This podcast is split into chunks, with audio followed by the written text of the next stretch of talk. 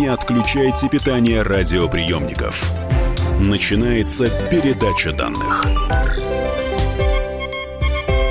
Здравствуйте, друзья! В эфире передача данных у микрофона Мария Баченина. И тема нашего сегодняшнего заседания обозначена достаточно поэтично. Это я придумала. Мутации и вакцинации. Сейчас разберетесь, что к чему, потому что с нами на связи из Соединенных Штатов Америки врач, доктор медицинских наук по специальности инфекционной болезни, международный эксперт в области общественного здравоохранения, эпидемиологии и лабораторной диагностики Михаил Фаворов. Михаил Олегович, здравствуйте. Добрый день, спасибо за звонок. А, я сразу к вопросам перейду, чтобы не тратить время. Вот э, не было вируса, и вот он появился, и началась эпидемия. Все дело в мутации, говорим мы, но здесь я ставлю знак вопроса и адресую его вам. Спасибо, хороший вопрос. Ну, э, прежде всего, э, понятие было-не было, это такая философская категория. Как то вирусу не было? Он себе жил спокойно в летучих мышах. И пока популяция Китая не достигла 1.6 миллиарда человек, никто до этих мышей, я не очень знаю почему, где они там живут, это отдельный вопрос, но никто до них не добирался.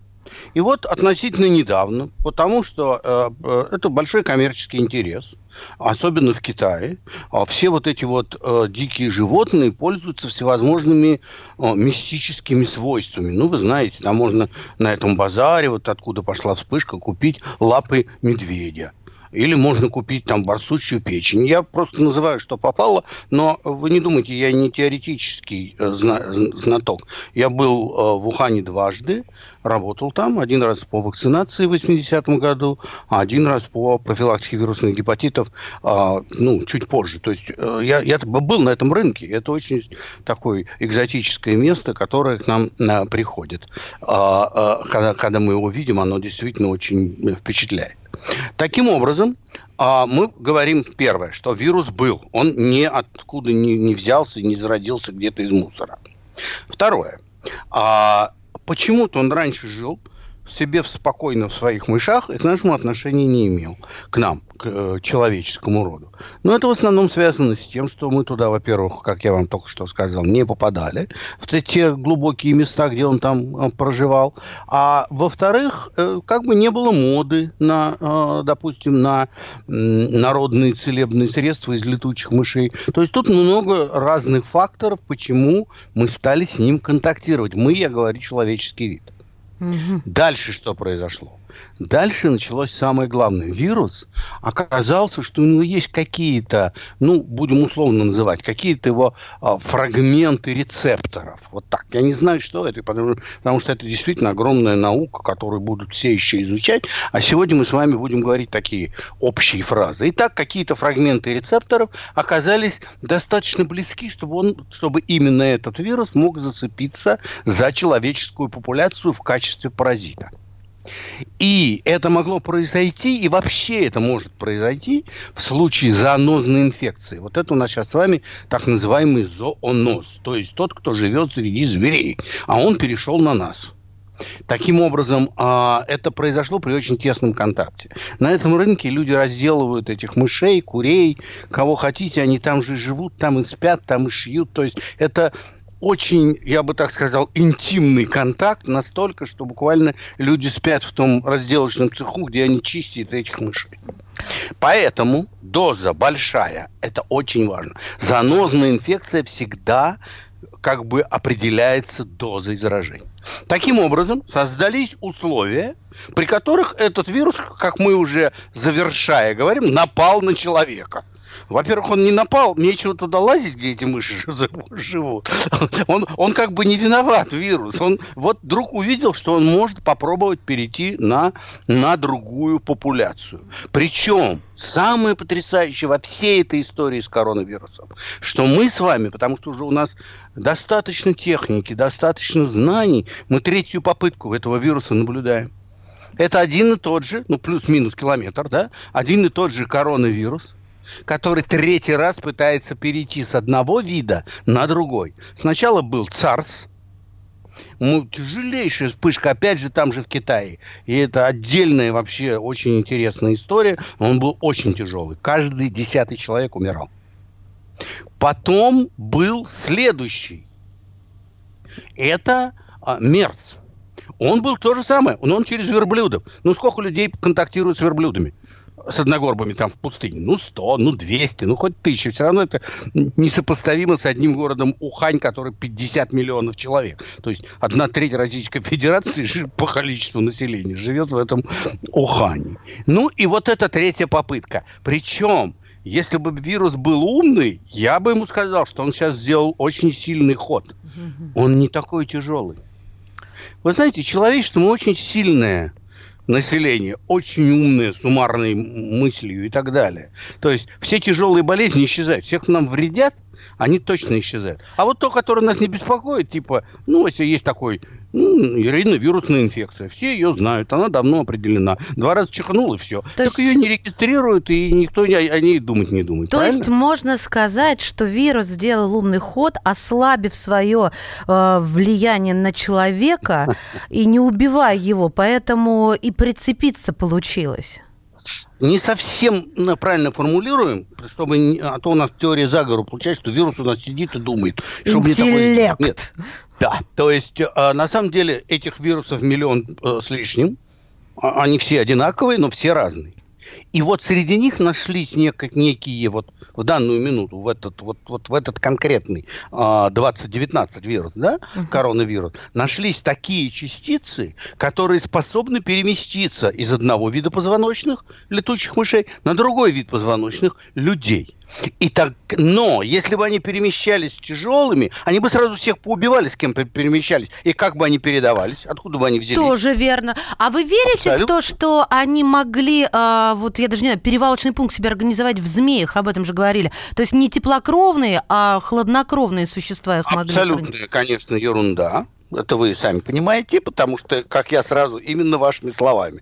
Как только вышла эта публикация, тут у меня коллеги были, и они ну как ты думаешь, змеи? Я говорю, ребята, они вообще хладнокровные, ну не может такого быть. Конечно, это абсолютно. Но то, что должен быть промежуточный, это да. Это поэтому это делает такой сложный переход этого вируса. Мало тому, что его надо из мышей выбраться, ему надо еще, ну, Виера же была при Царсе. Виера это такая большая зеленая кошка с длинным хвостом. Она считается потрясающе э, важной в здоровье у китайцев. И они их разводят, и там была целая история с этой виверской фермой. Ну, я вам честно скажу, я не знаю, это не сильная такая опубликуемая информация, но они создали ферму для этих вивер по типу э, таких ферм, которые были созданы у нас для норки на севере. Норки живут, их кормят гормонами, чтобы они быстро росли, и антибиотиками, чтобы они не умирали от э, инфекций. А потом они быстро вырастают, с них снимают шкурку, ими кормят уже других норок. Понятно, да? То есть то да, безотходное производство. Да, не очень много еды надо добавлять. Что произошло, когда они, китайцы научились этому, были очень благодарны, вернулись к себе домой и построили такую ферму. И они взяли не норку, которая уже у нас, не знаю, десятки лет пассируется, а взяли вот эту виверу и накормили ее гормонами, и задавили ее собственный иммунитет. И она где-то этот вирус от мышей взяла, и в этом безиммунном организме вот эти коронавирусы страшно размножились, огромные дозы, тут же заболел сторож и умер этой фермы. Вот с чего так вот. Апокалипсис. По, по слухам, да, по слухам, то есть всегда если вы имеете новую инфекцию, всегда виноваты люди. Они, значит, влезли не туда, куда их там звали, они попали не в то место, где они никогда не были, и это относится к любому вновь появляющемуся э, патогену. А, Михаил Олегович, а вот на первом этапе на рынок вас верну э, в Хуань, через что проникает вирус? Вот освежевали там тушу или готовят суп из летучей мыши? Это должна быть рана у человека на руке или там тоже воздушно-капельный? Нет, нет, человек просто, когда он... Э, летучие мышки там, а, в Китае, гораздо меньше вот этих летучих лисиц с эболой. С эболой же та же самая ситуация так. в Африке.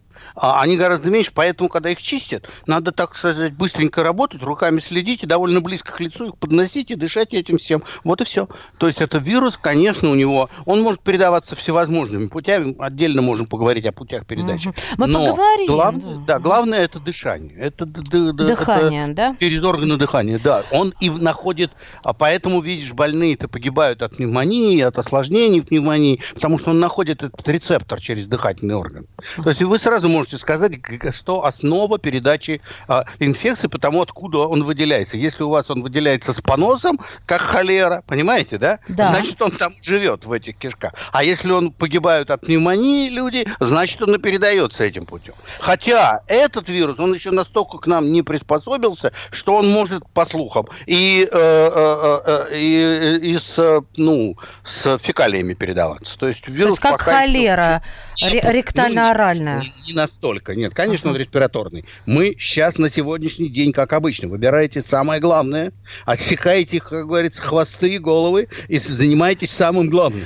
Сейчас у нас респираторный вирус. Если мы сейчас все бросим и начнем заниматься прекращением передачи с поносом, то мы с вами вообще все потеряем. Друзья мои, сейчас уйдем на небольшую паузу. Я напомню, мутации вакцинации. Мы будем говорить э, не только о хайнаньском вирусе. У нас в эфире врач, доктор медицинских наук по специальности инфекционной болезни, международный эксперт в области общественного здравоохранения, эпидемиологии и лабораторной диагностики Михаил Фаворов. Не отключайтесь. Не отключайте питание радиоприемников. Идет передача данных.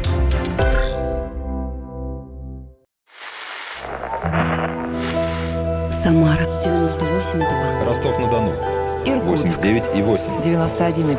Владивосток 94. Калининград. 107 и 2. Я влюблен в тебя, Россия. Казань. 98 Нижний Новгород 92 и 8. Санкт-Петербург. Волгоград. Москва. 97 и 2. Радио «Комсомольская правда». Слушает вся страна.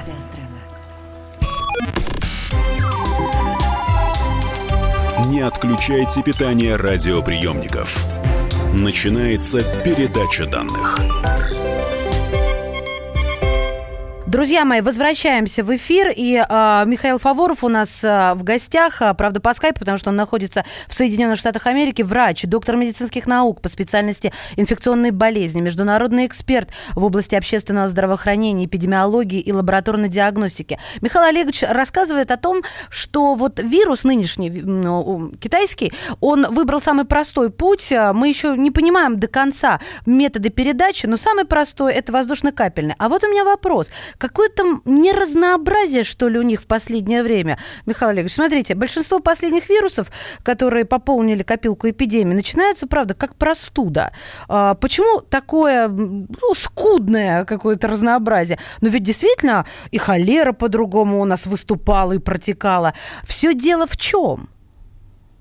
Это хороший вопрос. Я никогда его не ставил в этом э, ключе. Почему? Потому что если у вас имеет место факт, значит, это факт природы. Значит, как очень хорошо в русской пословице говорится, где тонко, там и рвется.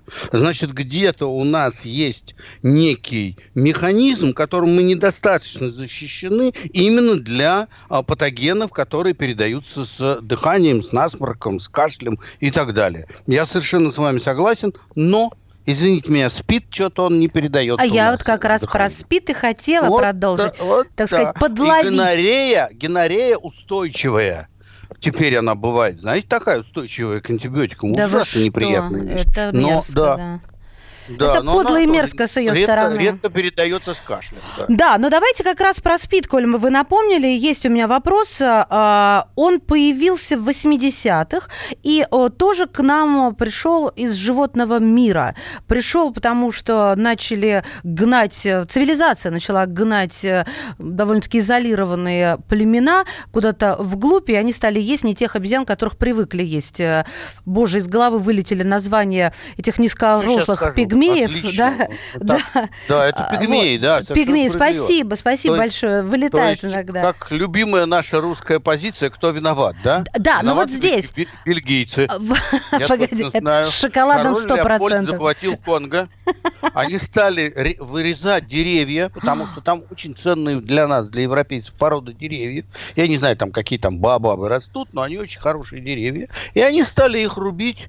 И, а куда деваться пигмеям? Они такие маленькие, они живут в лесу, они питаются тем, что в этом лесу живет. Куда им деться? И они стали уходить дальше и дальше в такие непролазные джунгли, куда они раньше не совались даже. И там они действительно стали охотиться на вот очень таких, им казалось, хороших обезьян, стали их разделывать, потому что, ну, не будешь за шкуры их есть, правильно? Ну, Стали правильно. их разделывать. Вот и все. Как только они стали их разделывать, сами знаете, ногти все порезался, то все пятое, десятое. Через кровь. тоже- Да, только можем ли мы здесь судить вот а, на предыдущем примере хайнанского вируса, что значит пигмеи, а, они у них с легкими, с дыхательной системой все сильно, то есть не порвалось там, где тонко. А нет, вот, нет, это вирус не имеет тех рецепторов, которые в легких. о, ВИЧ. То То есть, есть это, это же взаимодействие всегда. Надо смотреть на обе стороны, на, на зверя и на человека. Жертву. То есть на, на то животное, которое, от которого и что у человека. То есть это очень сложный процесс на самом деле. Может быть, они и дышали ВИЧ, но ВИЧ не смог зацепиться то есть это другого а, вида на вирус, у которого рецепторы Правильно. не приспособлены к зацепке Правильно. в наших легких. Правильно. А вот с кровью прекрасная среда. Здравствуй, Точно. человек. А, Да, ну, подождите, мы же с вами только что обсудили же очень важный момент. Что поражается, то будет э, механизм передачи. Поражаются лимфоциты, а лимфоциты при ВИЧ где живут? В крови. Вот и вот, вот, вот вам, пожалуйста, механизм передачи. А здесь поражаются легкие, э, вирус, соответственно, идет через э, верхний дыхательный тракт. Но мне тут важно спросить, уже э, немножечко в современность перейдя, почему до сих пор, на ваш взгляд, в обществе существует вот э- это, этот стереотип, что СПИД в первую очередь передается через а, половые незащищенные контакты? Ведь это неправда. Самый главный момент передачи и про- инструмент передачи – это э, многоразовые шприцы, нечистое вот, гиги- отсутствие гигиены в медучреждении или вот здесь на месте. Я права или нет? Ой, ну очень. Вы знаете, давайте я вам расскажу, как Давайте, на самом деле. да, да, а, то, а то у вас все правильно, но акценты очень страшные. Но не совсем. Мне прям страшно стало. Я люблю Итак, да. Смотрите, да. Давайте говорить. Вот так. Вирус передается с кровью, правильно? Правильно. Значит, то, что вы перечислили, это варианты передачи с кровью. Потому что, извините, спер, сперма и влагалищная жидкость, это все как бы производные крови. И вирус, если он есть в крови, соответственно, есть и там. В отличие от слюны. Мгм. Коту вируса там нет. Итак, второе. Если у нас механизм передачи с кровью, соответственно, действительно, любой загрязненный медицинский инструмент дает вам высочайшую вероятность заболевания. То есть, если вы один раз, ну, не дай бог, кто-то там, ваши знакомые, вз- э, ну, на, на, на вечеринке взяли э, ш- грязные шприцы, ввели себе э, ради удовольствия какой-то препарат, в результате у вас с одного раза может быть уже ВИЧ.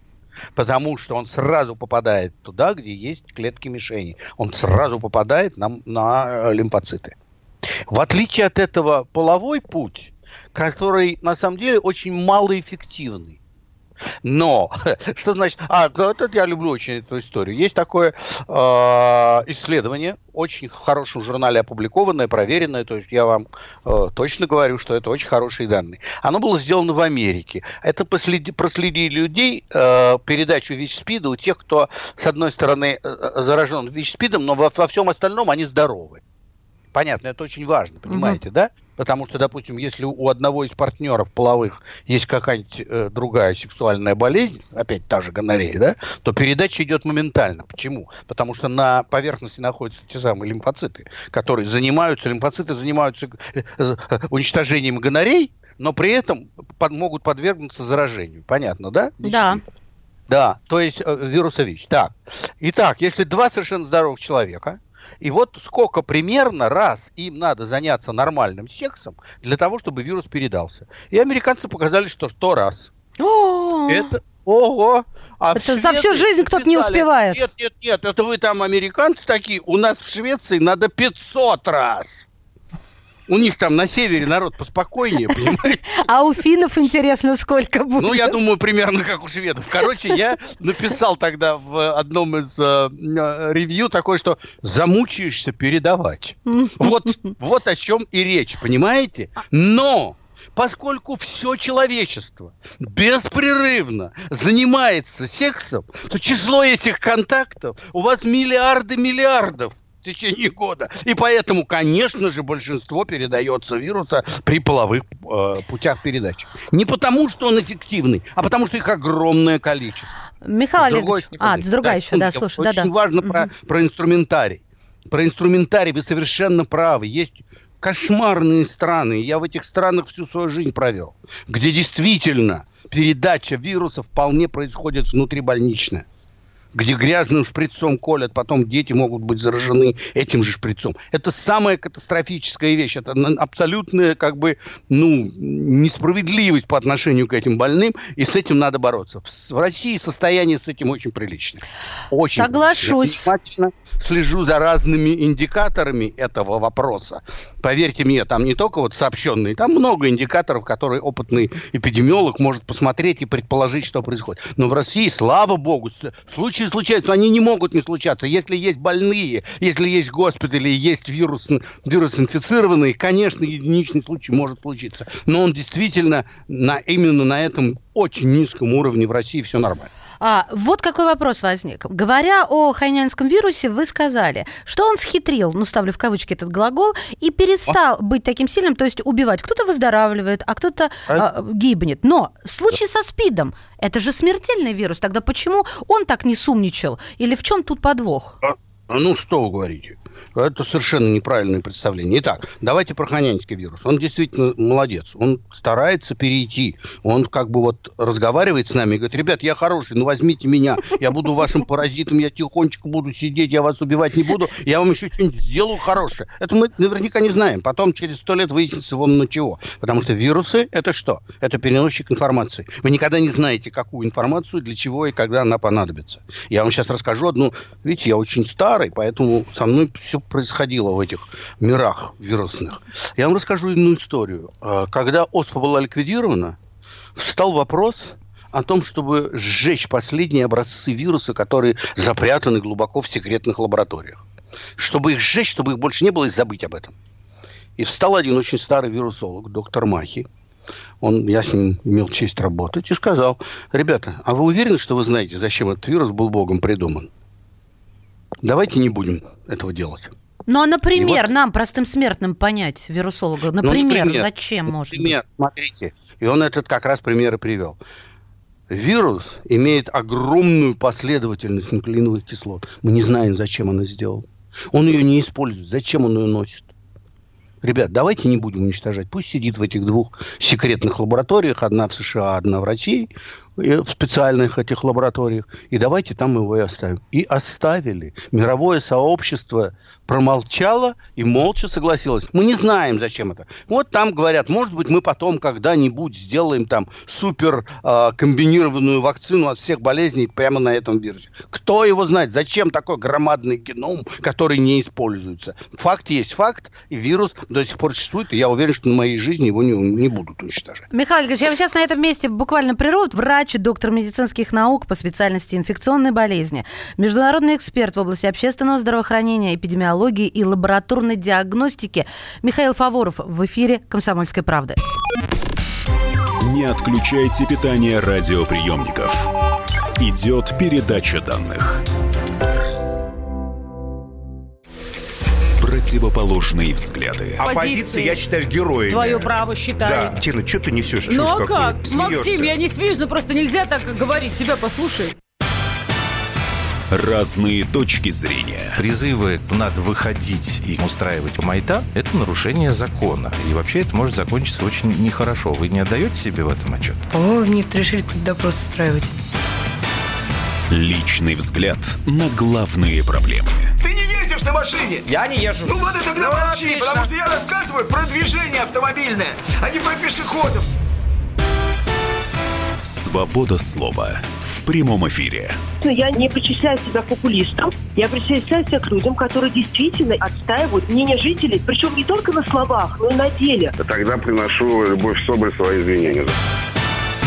Радио «Комсомольская правда». Правда рождается в споре. Две крайности, они всегда опасны. Всегда мир более разноцветный и плохо, когда либо кровь на улицах, либо кровь в застенках.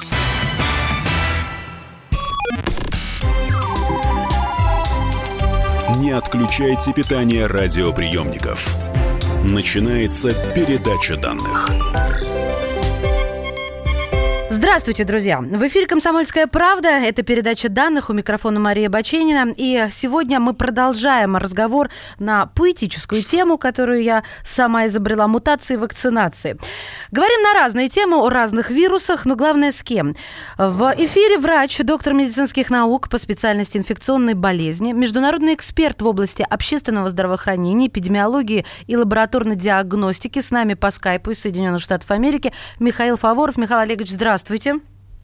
Добрый день опять, здравствуйте. Да, и э, мы прошлую нашу часть э, разговора закончили на вот каком вопросе, что почему хайнаньский вирус э, кого-то убивает, а кого-то оставляют в живых, а вирус иммунодефицит человека, то есть ВИЧ, он смертелен. Вы сказали, Мария, вы не правы, и начали отвечать. Угу. Я прошу подхватить да, самого себя. Вернем, да, вернем, вернемся к э, коронавирусу, э, который сейчас циркулирует и действительно вызывает, ну, такие очень настороженную нервозность и в правительствах, и маркеты, в смысле, ну, рынки очень реагируют серьезно. То есть это серьезное мировое явление. Итак, почему некоторые погибают? Прежде всего, номер один причина – доза вируса. Ого. Если вы находитесь, да, если вы находитесь от человека, который в этот момент распространяет вирус, еще даже не знает, что он болен, или у него только начальные симптомы болезни, он еще не плут, не чувствует себя плохо, ближе, чем 2 метра, у вас шансы выше, угу. что вы заболеете и что вы будете болеть тяжело. Большая доза. Нашему организму нужно время, чтобы справиться с любым пришельцем. Но если пришелец, значит, его сразу миллион, и он начинает сразу крошить все клетки, шансов у нас низко.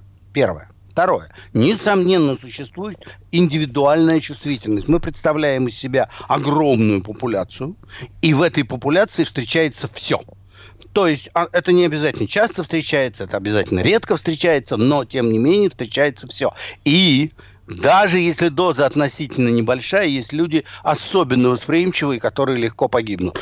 И, к сожалению, что выяснилось, что убивает он только пожилых, 60 плюс, а 80% Пока да. вообще. Да. Но 80% вообще 65 лет. То есть не пока да, это говорит о том, что он вниз-то не спустится. Ну как, вниз, Потому вы имеете в виду, он не будет омолаживаться? Не, омолаживаться, правильно? Почему? Да. Потому что что-то есть в пожилых людях, у них изменяются рецепторы, у них изменяется слизистая, у них изменяется иммунитет. К сожалению, я вот как раз к этой группе отношусь. Понимаете? Берегите Это, себя. То есть, да, это и есть индивидуальная чувствительность. То есть мы уже нашли, что есть индивидуальная чувствительность человеческой популяции, которая объясняется возрастом человека. Но вчера я вывесил в Фейсбуке э, таблицу и показал, что каждые 4 дня, а я брал специально 4 дня, иначе нельзя каждый день смотреть, там не сглаживается кривая, да? да. То есть каждые 4 дня происходит снижение. И от момента начала вспышки до вчерашнего дня статистически достоверное снижение смертности. Все, вирус стал к нам приспосабливаться. Он пытается стать нашим. А Р- роднуля пытается... такой. А что же, почему ВИЧ-то? А если он пытается стать нашим, то ему нас не нужно убивать. Какой же смысл ему нас убивать, если он хочет с нами жить навсегда? Михаил Алексеевич, вы меня в этом раз. убедили уже. Но почему да. ВИЧ себя так не ведет? Почему? Секунду, дайте мне до ВИЧа про этот вирус досказать. Он э, старается, он не наш вирус, он старается приспособиться. Чем больше он к нам приспособится, тем легче он будет протекать. Но в этот раз мы ему не дадим китайцы предприняли такие супермеры, эпидемиологические, которые принимаются действительно, ну, вы знаете, наверное, только последний раз вот при ЦАРСе, при Эболе, при чуме, при так называемой emergency э, ситуации, то есть э, э как бы угрозе человечеству, и принимаются на уровне ООН, то есть WHO объявила, что это угроза человечеству. Поэтому этот вирус у нас не приживется. Вот увидите, к концу февраля эта вспышка пойдет на, на спад. Дальше теперь вернемся к ВИЧ. С ВИЧом примерно та же история, но при наличии другого механизма передачи у вас как бы другое а, состояние взаимоотношения вируса и человека. Доза. Смотри. Нет, смотрите, доза это значит все, заражение. То есть, если бывают люди, у которых этого вируса очень мало, а, потому что, допустим, он заболел, там так, в, это, в это время, короткое время, у него высокая доза вируса, а потом иммунитет начал с ним бороться, убивать собственные лимфоциты, вируса очень мало, и он относительно мало заразный. Потом иммунитет начинает загибаться, когда, потому что он сам себя съел, правильно? Лимфоциты собственные убил. Да. И тогда человек опять становится очень заразным. Это доза. Но самое главное, вы представьте, что от момента заражения до первых симптомов это 10-15 лет, а от этого времени до, ну, до смертельного исхода еще там почти 10 лет, и все это было, это все в прошлом. Это было до появления антиретровирусной терапии, анти, антивирусной терапии. Понятно? Сейчас этого вообще ничего нет. Сейчас человек, как только он выявили у него антитела, ему проверили, какая у него там эта доза вируса, дали ему антиретровирусную терапию, и он не заразен вообще.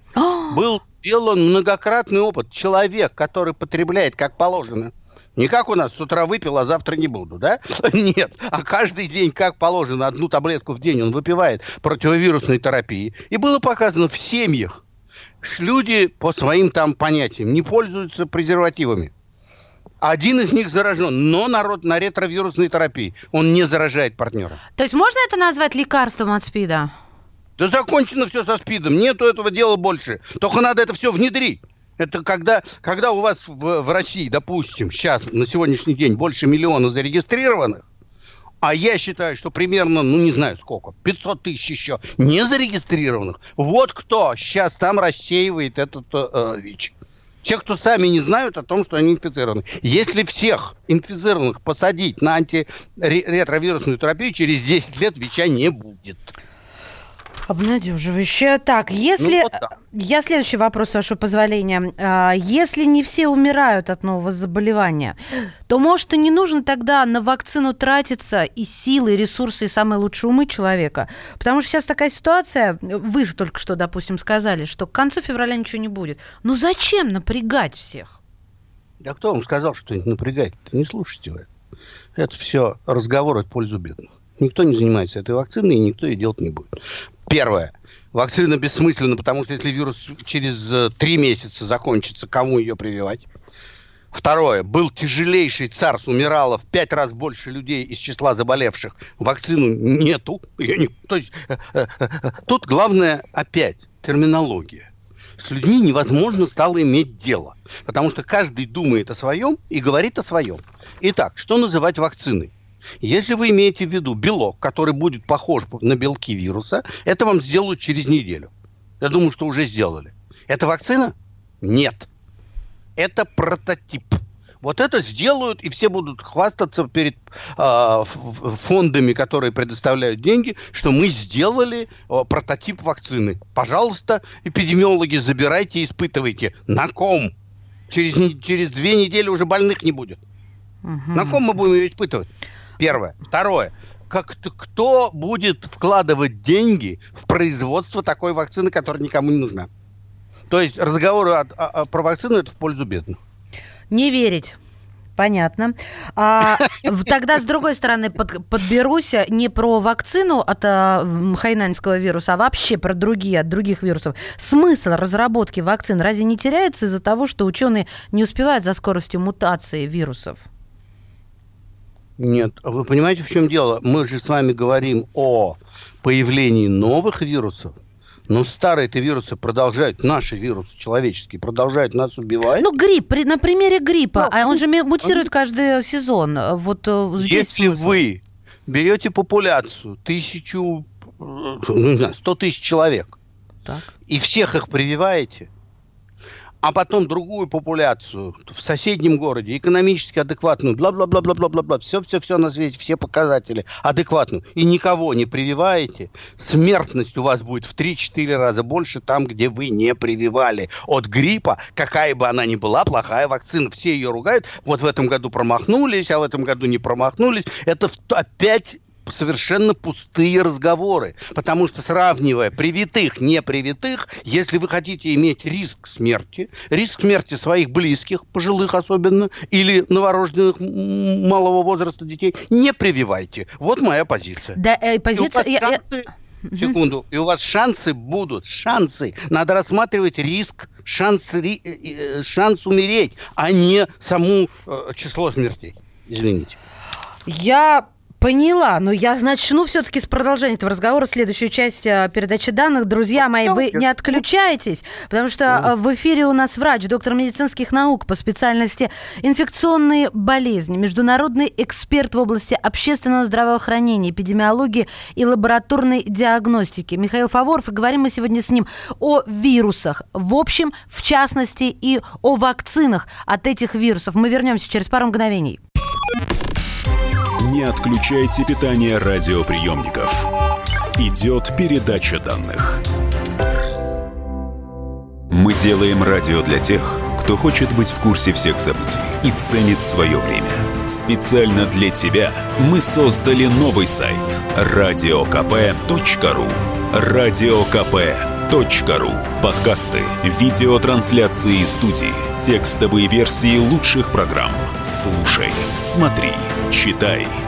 Политика, экономика, бизнес, технологии, наука. Все точки зрения на новом сайте радиокп.ру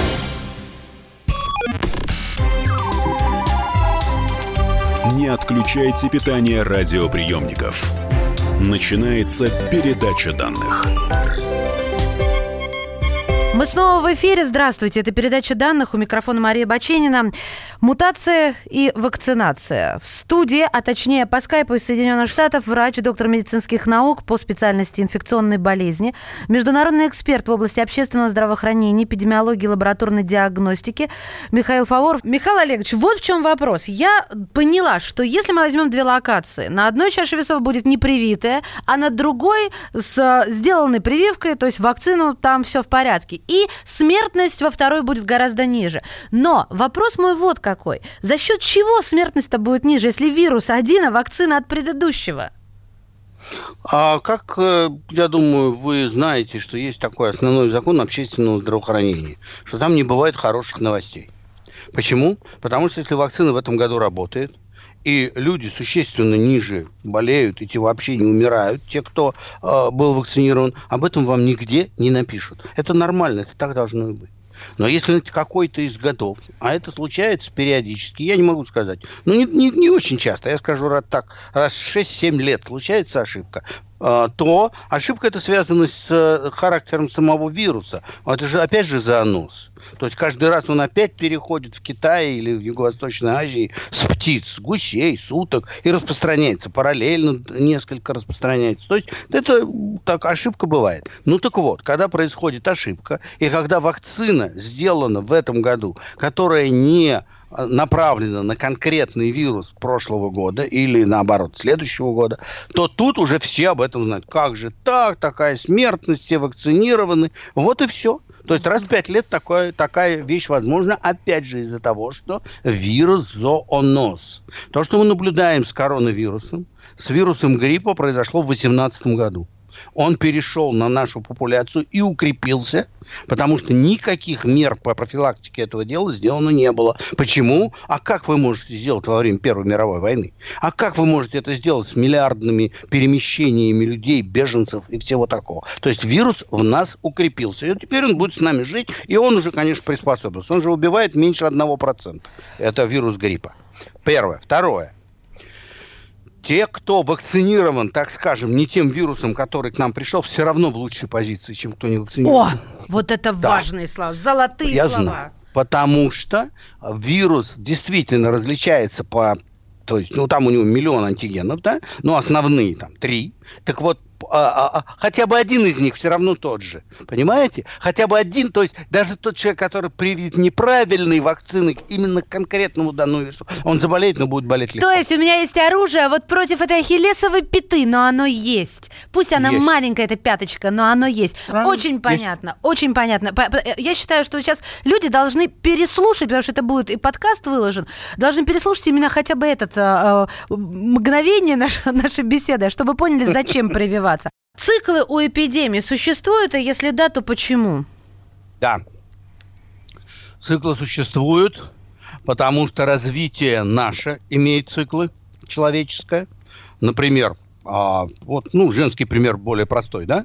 Женщина рождается, у нее, а, соответственно, гормоны устроены в, в одном цикле, потом она вырастает, становится э, женщиной, готовой э, производить детей, у нее совершенно другой цикл жизни, и в третьем цикле пост э, фертильного периода, она в третьем цикле. Понятно? Цикл Да. это...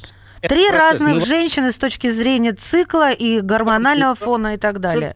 И также с вирусом. Он что вам, этот, как кремень, что ли, как памятник? Нет. Он тоже имеет свои циклы, его становится больше, когда его хозяйская популяция а, не имеет антител. Допустим, вот э, нету антител э, к э, такому вирусу Б. И вот он в прошлом году нам дал вспышку. А почему? А потому что позапрошлому еще было слишком, он тыкался, тыкался, а все еще были иммунизированы.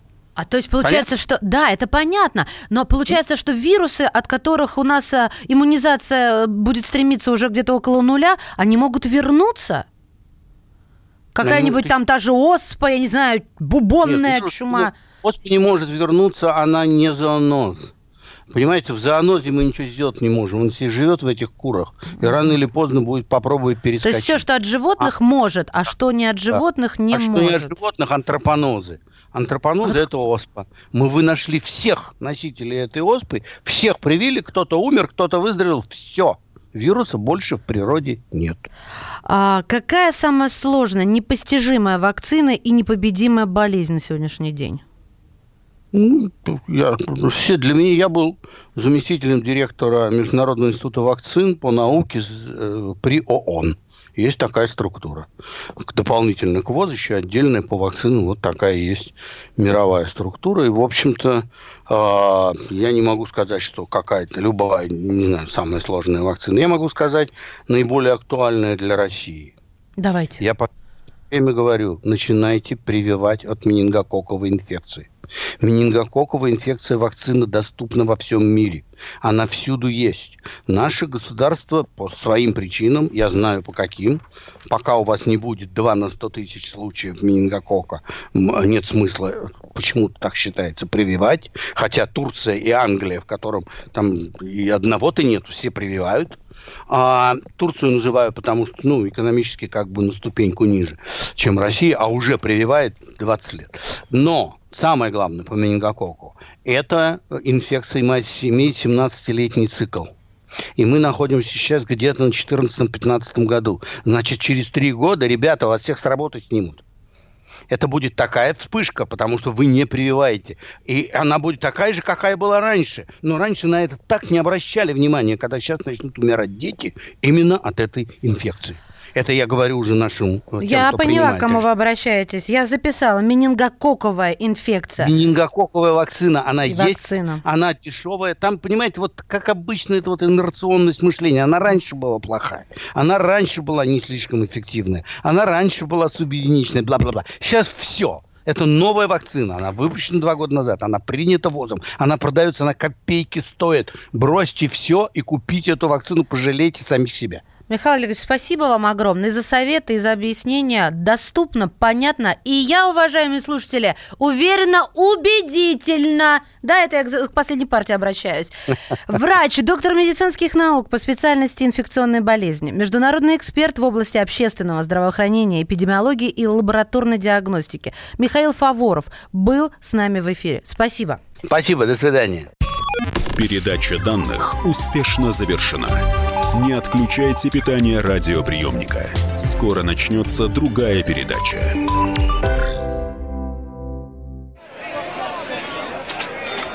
Банковский сектор. Частные инвестиции. Потребительская корзина. Личные деньги. Вопросы, интересующие каждого. У нас есть ответы. Михаил Делягин и Никита Кричевский. В эфире радио «Комсомольская правда». Час экономики. По будням в 5 вечера.